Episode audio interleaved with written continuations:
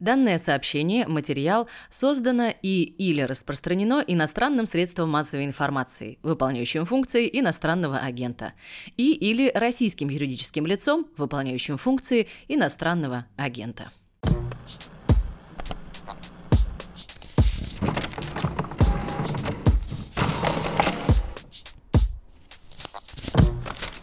Здравствуйте. Это подкаст «Предисловие». Я книжный обозреватель «Медузы» Галина Юзефович. В нашем подкасте мы обсуждаем с моими гостями новые читательские практики, которые сформировались и формируются у нас у всех после 24 февраля.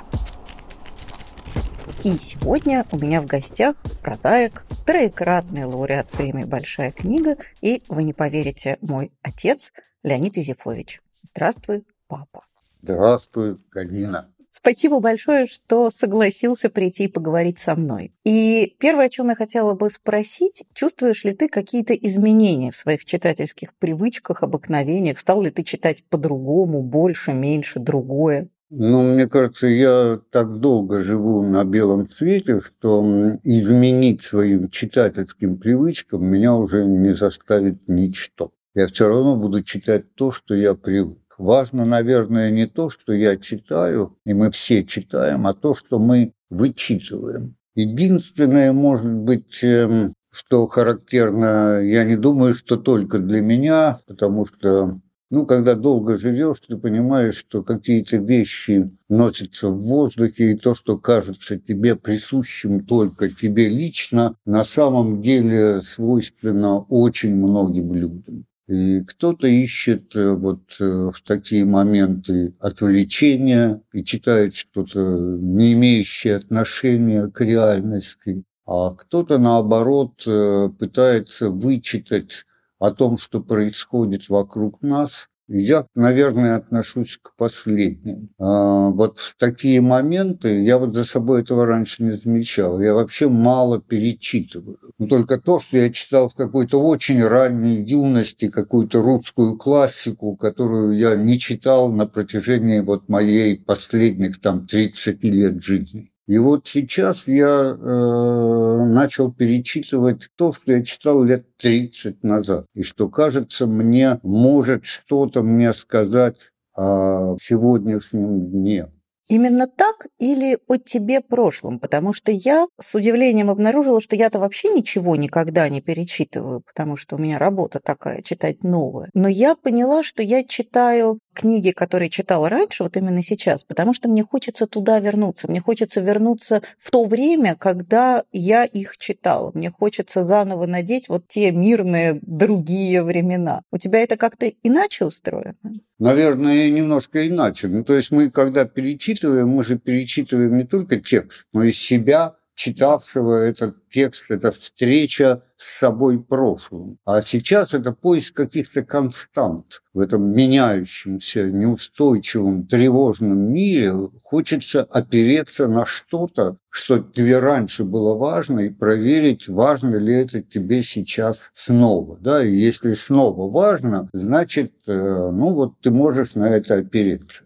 Вот у меня э, вот в 90-е годы у меня появились три любимых писателя. Что для них общее, все они восточные европейцы. И как по какой-то странной прихоти такой вот судьбы во всех трех в имени или фамилии есть корень «мил». То есть вот что-то такое от любимого, да, я это воспринимаю как вот обращение ко мне лично. Это Милан Кундера. Мы все привыкли произносить его с ударением на втором слоге Кундера, но правильно все-таки Кундера. Это Милорад Павич и это Чеслав Милош. И вот Милорада Павича у меня под рукой не оказалось, а я вот такие вещи читаю на бумаге. Но вот Чеслава Милоша и Кундеру я перечитывал. И нашел там много каких-то вот аналогий исторических с тем, что происходит сейчас. А исторические аналогии – это всегда утешающий момент утешающий, а мне кажется, наоборот, очень травмирующий. Меня поражают люди, которые сейчас бросились читать книжки про Вторую мировую войну. Я думаю, сердечные, вам что ж, новостей мало? Куда ж второй-то раз?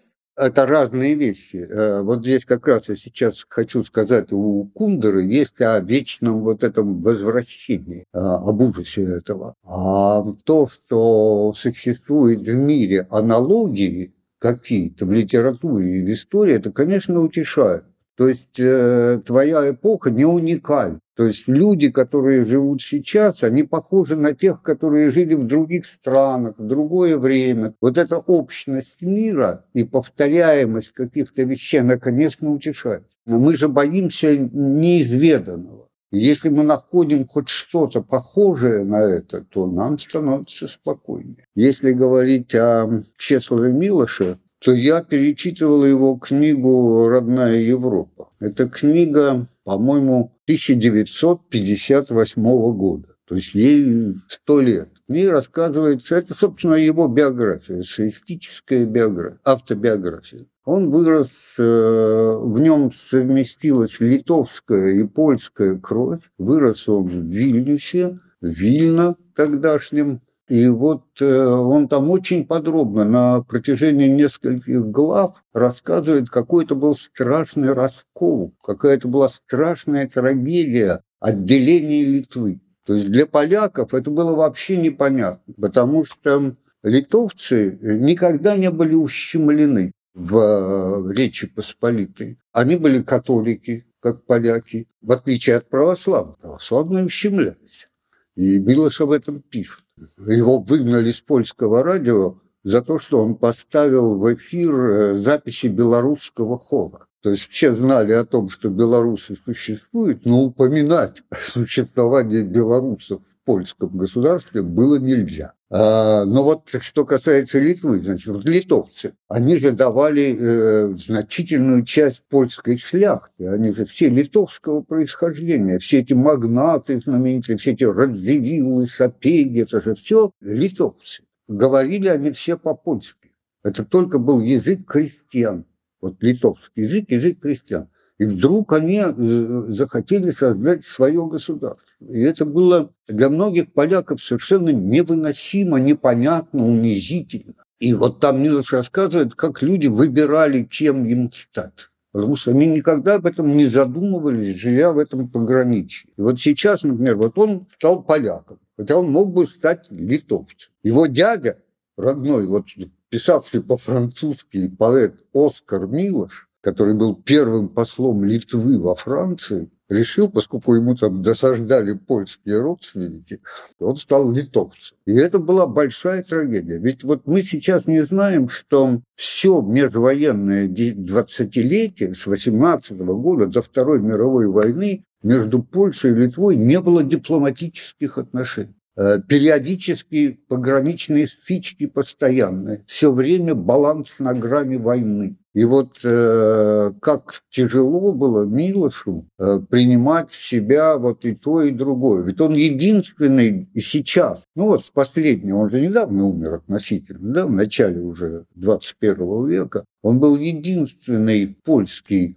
литератор, у которого был дом-музей, даже был создан в Литве. Его всегда приглашали в Литву, а отношения Литвы с Польшей до сих пор достаточно напряжены. И второе, что я вот э, вычитал у него в этой книге о санационной Польше. Политика санации – это вот такое странное государство польское между войнами, которое, как он пишет, не было тоталитарным, но не было и демократичным.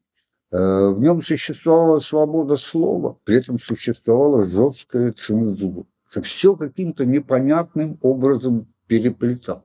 И вот он говорит о Пилсудском там, о том, что ведь э, Пилсудский был враг польского национализма. Мы совершенно так не воспринимаем. Мы воспринимаем, не было у польского национализма большего врага, чем Пилсудский основатель польского государства. Основатель польского. Нам кажется, что это полная какая-то вот непонятно. Да? На самом деле вот э, Пилсудский, ему неинтересна была Польша в этнических границах. Он хотел воссоздать Польшу до 1772 года, до первого, первого раздела. раздела. Он был, э, вот ведь польская вот Речь Посполита, старая, да, это ведь тоже империя. Абсолютно там же кто жили там? Татары, украинцы, белорусы, русские, поляки, немцы. Это настоящая империя. Там одно время действительно по морю принадлежало Яну Прияне Собескому. Данцик был Гданьском. Недолго, правда, но все это было. Швед, там, Рига одно время входила в состав Речи Посполитой. Это империя. Но она постепенно сжималась, исчезла, и вот э, утопическая мечта Пилсудского о создании, о создании польского государства, это как раз, э, это тоже о чем-то нам сейчас напоминает. Я не буду вот так уточнять, о чем именно, потому что вот такие прямые параллели, они всегда Они объединяют... очень грубые, да. Они объединяют реальность. И, конечно, прямых параллелей нет. Но вот эти аналогии заставляют нас о чем-то таком задуматься. И поэтому вот Чеслав Милош, э, его было интересно мне читать. Как раз вот не так давно разговаривала с Джонатаном Франзеном, который в интервью сказал одну очень дорогую для меня вещь. Он сказал, что главное послание, которое вообще транслирует литература, это ты не один. А до тебя такое бывало. Люди через такое проходили. Они это переживали, перерабатывали. Они потом, многие из них продолжали жить дальше. И то, что Милош прожил такую вполне длинную и увлекательную жизнь, действительно как-то в самом деле звучит довольно утешительно. Примечание. Это специальная рубрика «Примечания», в которой вместе с партнером нашего подкаста, банком «Точка», мы советуем интересные книги или рассказываем об интересных деталях из книг, которые советуют наши гости. Точка – банк для предпринимателей и предприятий, поэтому наши рекомендации особенно полезны для всех, у кого уже есть свое дело или кто собирается его начать.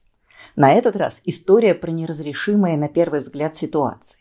В феврале 1985 года пустующая на тот момент станция «Салют-7» потеряла связь с Землей из-за неполадок с электроникой. Двадцатитонная махина, начиненная ценнейшим оборудованием, начала покидать околоземную орбиту. Было принято решение попытаться спасти станцию, и в космос стартовала экспедиция во главе с самым опытным советским космонавтом Владимиром Дженебековым. Вместе с инженером Виктором Савиных Дженебеков провел сложнейшую ручную стыковку с неуправляемым объектом, а потом на протяжении нескольких недель в тяжелейших условиях при минусовой температуре они возвращали станцию к жизни. Самым сложным моментом стала установка дополнительных элементов на солнечной батарее. Во время работы в открытом космосе у космонавтов застрял трос в лебедке, и эта поломка едва не стоила Дженебекову и Савиных жизни. Виктор Савиных побывал в космосе трижды, и его книга «Салют-7. Записки с мертвой станции» во всех деталях восстанавливает опыт этой опаснейшей миссии. Читатель узнает из нее и о напряженных переговорах с Центром управления полетом, и о тонкостях технического оснащения, и об отношениях внутри коллектива космонавтов, и, конечно, о сложностях, возникающих при работе с нештатными ситуациями такого масштаба. Точка тоже помогает предпринимателям справляться с непростыми ситуациями. Поддержка банка работает круглосуточно, как в чате, так и по телефону. Причем самое важное, что отвечают живые люди, а не роботы, перекидывающие звонок с оператора на оператора. А еще в точку легко перейти из других банков. Специалисты сами перенесут ваши данные, настроят интеграцию с внешними сервисами и сообщат налоговой новые реквизиты. Подробности в описании нашего подкаста. Ну а мы продолжаем. Кундера. Что с Кундерой? Я его вообще люблю. Мне вообще нравится почти все, что он написал, за исключением вот его последних самых вещей, но ему он же до сих пор жить, ему 90... Вот уж кому сто лет в обед, да. 90, ну, не 100, но за 90 точно. И он выпустил последнюю свою повесть, которую написал типа в 90 там сколько-то лет, я ее честно купил, но как-то не смог ее прочитать. Все-таки, да, писателям надо останавливаться в какой-то момент, я купил, вот ехал из Петербурга в Москву и купил на московском вокзале невыносимую легкость бытия, которую я читал тогда, когда она первый раз у нас вышла. Она была написана в 1984 году. У нас она первый раз вышла в 1992. Я все это там же проверил. Да? А, это издание, вот эта книжка, которая у меня, значит, это издание 2022 года. То есть она до сих пор востребована, и тираж идет 7 тысяч экземпляров. Это Очень. мало, но все-таки... Для России это поскольку очень она прилично. выходила раз 20, наверное, да, до сих пор. И вот мне кажется, что происходит с Кундерой вообще. Это, может быть, не относится вот к теме нашей конкретной, но я не знаю, как к нему относятся молодые люди сейчас. Лет 20 назад его многие очень любили, и даже те, кто были э, молодыми писателями. Мне кажется, э, Кундера попал сейчас в тот промежуток. Вот нам всегда, нам всегда интересно модное и старинное, но нам не интересно старое. И вот э, Кундера сейчас, мне кажется, попал вот в этот вот зазор между модным и старинным. Из этого, из состояния старого, старинное переходит очень немного. Ну, как вот в армии говорят, вот грань между подполковником и полковником, она более резкая, ее труднее перешагнуть, чем между полковником и генералом. Когда я служил в армии, было так. Сейчас, может быть, это уже не так. Вот эту границу между старым и старинным переходят не все. Но мне кажется, у Кундера есть все шансы, и он уже близок к этой границе, и скоро он из старого, если он там находится, перейдет в разряд старинной литературы. А я вот позволю себе перебить. Я, готовясь к нашей, к нашей беседе, зная, что ты собираешься говорить про Кундеру, я честно почитала «Невыносимую легкость бытия», которую я тоже читала в какие-то 90-е годы, будучи совсем молодым человеком. Я должна сказать, что Кундера, безусловно, очень умный человек. Но мне его характеры, его персонажи показались несколько картонными и функциональными. Я подумала, что вот ведь как бы, наверное, выиграла мировая литература, если бы Кундера писал эссе, а не романы. У тебя нет вот этого ощущения, что он все-таки какой-то немножко более умный, чем более умный, чем красивый? Ну, во-первых, он писал эссе, очень много. Я с большим интересом их все читал. У него есть даже эссеистическая книга «Нарушенные завещания» о том, э, собственно, вот как многие писатели пытались распорядиться посмертной судьбой, ну, как вот Кавка, да, который завещал, приказал все сжечь, и вот ничего из этого, конечно, не вышло. И вот он пишет о том, многие, оказывается, в письмах частных высказывались о своей посмертной судьбе. И все это было нарушено. Это замечательная совершенно книга эссеистическая, очень умная. У него есть книга о романе. Я забыл, как она называется, по-моему, «Искусство романа». Очень хорошая. И, конечно, я, ну, я люблю эссеистическую прозу. Мне скучно читать книгу, где есть только сюжет и персонаж. И здесь, э, может быть, э, ты права, и э, вот эти его персонажи, они отчасти функции его каких-то мыслей, представления о мире, но они все-таки очень живые, и мне за них болит душа. Он же честно говорит, что вот его главный герой, это хирург Томаш, что он его вообразил, что он придуманный, что он не подсмотренный. И я просто представил себе, пишет Томас, что человек стоит один вечером в комнате и смотрит в окно, и окно это выходит в глухой двор. Перед ним только стена и ничего больше. И он, глядя в это окно, в эту глухую стену, улыбается. И вот э, из этого вот вида человека, который стоит вот перед таким окном, а я вот в Петербурге очень хорошо это все понимаю. У меня у самого выходят э, окна на глухую стену. И я понимаю эту метафору. Да, это человек, который стоит перед стеной. Но между ним и стеной есть воздух, есть лучи заката которые туда падают на эту стену. Там много всего есть, есть большая жизнь. И, конечно, это вымышленный персонаж, он смонтированный, но чудо происходит. Да? Вот есть писатели, которые хорошо владеют искусством поливания вот этих вот собранных из разных э, кусков персонажей, они вот владеют искусством поливания их мертвой водой. Они срастаются замечательно. Но Кундера умеет полить в нужный момент и живой водой. Во всяком случае, я эту воду воспринимаю, эту субстанцию я воспринимаю как живую воду, а для меня они живы. Может быть, э, для тебя они менее живы, потому что они по возрасту ближе мне, чем тебе.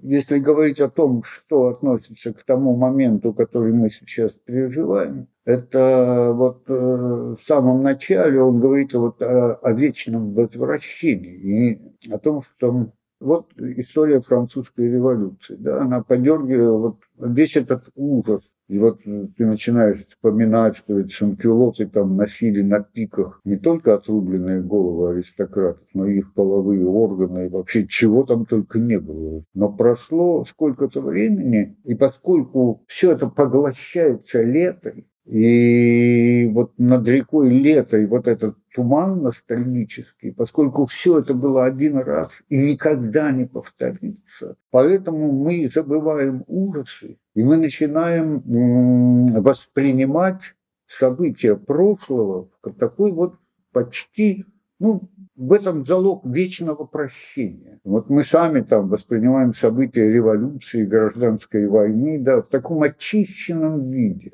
Но если это все начинает повторяться, то мгновенно уходит эта радужная дымка, и одновременно возвращается этот кровавый туман, вот, в который были погружены эти события. И, конечно, вот ты об этом сейчас начинаешь думать когда мы начинаем пытаться что-то вернуть, мы возвращаем свои воспоминания, окутанные радужной дымкой. Потому что они, э, вот они, их разлив реки Леты захватывает берега, на которых стоят наши воспоминания. Э, ну, это, это я просто сейчас вот так формулирую. Но у него замечательно про это написано у Кундера, о том, что вот разовость, в истории разовость. И когда это вдруг начинает повторяться, то, конечно, уходит ностальгическое. Ты видишь, ты вспоминаешь все плохое. Я прямо сейчас только что дочитала огромный, совершенно прекрасный роман Хиллари Мантл, который называется «Сердце бури». Это роман о французской революции. Он такой очень обстоятельный. Хиллари Мантл вообще такой очень обстоятельный писатель. Она пишет такие неторопливые, консервативные исторические романы. У меня в юности был период, ну ты помнишь, когда я была абсолютно зачарована французской революцией, и она мне казалась таким порывом ко всему лучшему. Мне казалось, что это вот была попытка сделать мир справедливее. И я понимаю, что вот сейчас я читаю роман Хиллари Мантела, это роман 92 -го года, то есть написанный в довольно мирное время для Англии уж во всяком случае. Я вижу там вот все то, о чем ты говоришь. Я понимаю, что сейчас я во французской революции вижу только ужас, кровь и отчаяние. А если бы я читала этот роман год назад, я бы, возможно, увидела там прекрасный порыв к свободе. Я совсем недавно тоже вспоминала роман э, «Невыносимая легкость бытия», но для меня, конечно, это был роман не только о том, о чем ты говоришь. Для меня это был роман о довольно болезненной сегодня для многих истории «Уехать или остаться» потому что там же герой Томаш выбирает остаться, а его возлюбленная, одна из, выбирает уехать, нет? Нет, там они вместе выбирают уехать, а затем его возлюбленная, вот эта Тереза, его любовь всей да. его жизни, она выбирает вернуться. И для него вот эта Тереза и его любовь к ней оказывается важнее, и он возвращается вслед за ней. Больше выехать второго шанса у них нет, и они, в общем, там начинают опускаться по социальной лестнице. Потому что всякий раз, когда ему предлагают подписать, он хирург, писать какое-то письмо там, или что-то такое, сделать какое-то заявление, он вот от этого всего отказывается. И он медленно опускается по социальной лестнице. И он становится сельским врачом, потом вообще уходит из медицины.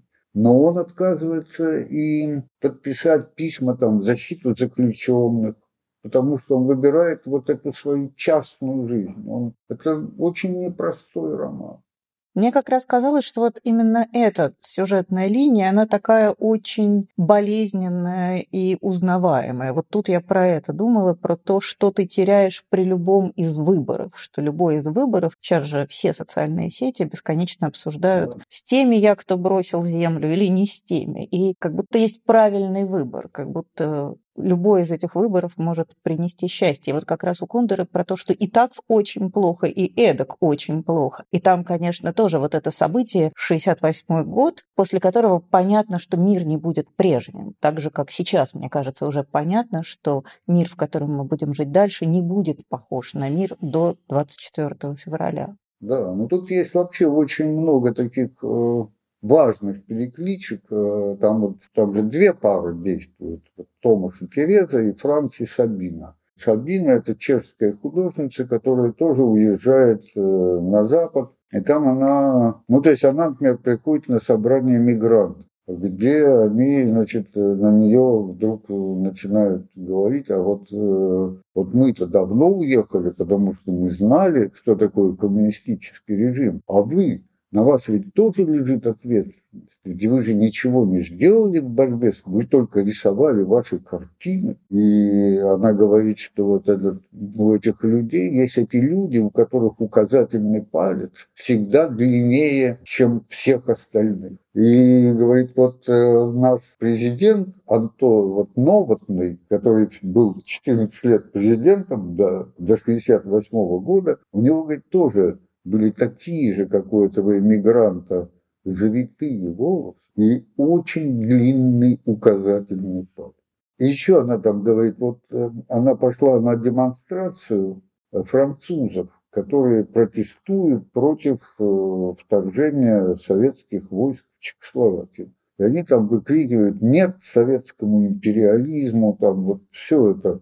И Сабина приходит эту демонстрацию, и все, что они кричат, она со всем этим, в общем, внутренне согласна. Но кричать с ними вместе она не может, потому что она выросла в таком мире, где она знает цену этому совместному кричанию, совместному хождению на демонстрации и совместному ощущению, и вот этому ощущению плеча товарища, и тысяч этих товарищей, которые думают точно так же. Как это возбуждает и как это, в общем, Ничего хорошего в этом нет. Вообще про товарищество, конечно, лучше всех написал Хафнер. Сейчас, мне кажется, наступил звездный час этой книги, потому что все те, кто ее не прочитал раньше, я думаю, прочитали ее теперь. Себастьян Хафнер «История одного немца», где лучшая глава – это про вот эту растлевающую силу товарищества. Что товарищество... Это не военные сборы. Да. да. И как ты понимаешь, что ты готов на все, что угодно, не потому, что ты разделяешь идеалы, а потому что рядом с тобой хорошие ребята, с которыми которыми ты связан, которыми у тебя как-то общая жизнь, что же ты теперь против них, а ведь вы же все вместе. И оказывается, что вот это товарищество, Хафнер это называет яд товарищества. Это действительно... Да, это, это все так. Если мы вот заговорили о Хафнере, он ведь э, такой историк-публицист, и у него есть одна фраза, которая, мне кажется, очень важна его спросили, вот вы как историк, вот можете что-то сказать, вот какое будущее нас ожидает? И его ответ я как-то мысленно все время повторяю. Он сказал, будет все так же, но иначе. И вот эта мысль, она вообще, э, ее многие умные, ценимые мною писатели, она до них доходила самостоятельно, они только выражали по-разному. Вот, например, у Сергея Носова в одном из его эссе есть такая фраза которая тоже, мне кажется, поразительная. Она звучит так. История – непобедимый игрок, который вечно притворяется новичком. Первый-то эту историю, идею, по-моему, сформулировал Полибий, если я ничего не путаю, в его идее цикл, политических циклов, да. которые начинаются с э, демократии, которая переходит в холократию, аристократия, которая переходит в олигархию, и монархия, которая переходит в тиранию, и все они ходят друг за все другом. По там на самом деле там более сложно, но я каждый раз, когда я вот я несколько раз за жизнь пытался этот цикл как-то вот восстановить, но останавливался на этом простом варианте. Да, это упрощенная конструкция. Да, это упрощенный. Полибий был умнее, чем вот мы про него думаем. Но вот был такой замечательный академик Николай Иосифович Конрад, специалист по, по Китаю и Японии. И у него есть статья, которая на меня вот в советское время она вышла в его книге, по-моему, типа «Запад и Восток», какой-то вот книга его статей. И там была его статья «Полибий и сын Цянь». Тоже у него вот эта идея цикличности истории, они, ну, во всех дохристианских и нехристианских историографиях она появляется. И она есть и вот и в примитивных, условно примитивных обществах, да, которые имеют какую-то свою вот такую космогонию, какую-то вот такую идеологию, они, э, там история тоже циклична. Это же христианская идея, разомкнутая история. Не знаешь, какую лучше верить. Да, сейчас действительно трудно выбрать. И, с одной стороны, жутковато думать, что мы заходим на очередной круг той же спирали, по которой мы все ходили весь 20 век. Казалось, что время разомкнулось, а теперь как-то есть тревожно. Жутковато и думать, что мы приближаемся к концу истории. Об этом же тоже многие говорят. Честно сказать, никогда не могла понять, что же плохого в конце истории в том смысле, который в это понятие вкладывал Фукуяма. Он говорил, что дальше будет скучная, нормальная жизнь что не будет великих потрясений, не будет глобальных пересмотров чего бы то ни было. И как-то об этом принято было думать, что это не очень хорошо, конец истории. А мне кажется, что конец истории вот в фукуямовском смысле, мы бы все хотели жить как мастер в конце, который не заслужил свет, но заслужил покой. Мне кажется, мы все тоже могли бы заслужить покой, но кажется, все-таки скорее нет.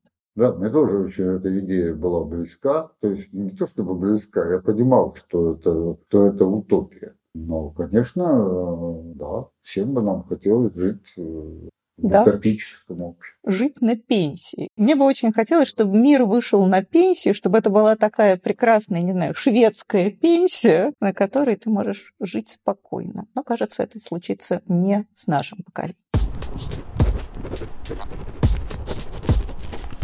Я слушала тебя и поняла, что хотела бы упомянуть любимейшую книгу Чеслова Милоша, которую ты не назвала, которую я люблю у него, наверное, больше всех. Самую простую его книгу, потому что по сложившейся традиции, после разговора с гостем, я тоже что-нибудь произношу и что-нибудь советую. Мне кажется, что самая простая, самая чистая и самая утешительная книга Милоша – это, конечно, «Долина Иссы». Это вообще одна из моих самых любимых книг, и я много лет мечтала начитать ее в аудиоверсии, чтобы она была именно моим голосом, потому что для меня это какая-то очень моя книга. Это его единственный, ну, условно роман. Он тоже не вполне роман, но э, это в наибольшей степени художественная проза из всего, что он написал. Это замечательная книга о детстве, о, собственно, собственно, том, как мальчик э, Чеслов растет в маленьком хуторе где-то в Литве на берегу, собственно, реки Иссы. И там есть какие-то прекрасные элементы магического реализма, какая-то мертвая любовница Ксенза, экономка, которая приходит по ночам. А есть вещи какие-то очень страшные и пронзительные, как раз вот об этом начинающемся расколе между Литвой и Польшей, когда к ним приходят, а, бросают им гранату в окно, и все это при этом этом оплетено каким-то ужасно нежным и теплым детским ощущением. То есть, несмотря на то, что мир этот довольно тревожный, это мир, в общем, в основном это мир Первой мировой войны, сразу после нее. Но при этом там есть все, смягчающий все вот этот ностальгический детский взгляд, который позволяет вот этот вот довольно ужасный дух времени переплавить в какую-то волшебную, мягкую, светящуюся красоту. Так что, если вдруг а, вам захочется почитать не только ученого, мудрого Милоша, но и Милоша больше теплого и человечного, очень рекомендую вам книгу «Долина Иссы». Спасибо огромное, папа, за то, что ты согласился со мной побеседовать. Когда еще и поговорить-то? Тебе спасибо, детка. И в заключение хочу еще раз сказать спасибо нашему постоянному партнеру Банку Точка. Это был подкаст «Предисловие». Слушайте нас на «Медузе» или на любой другой удобной для вас платформе. Услышимся через неделю. До встречи.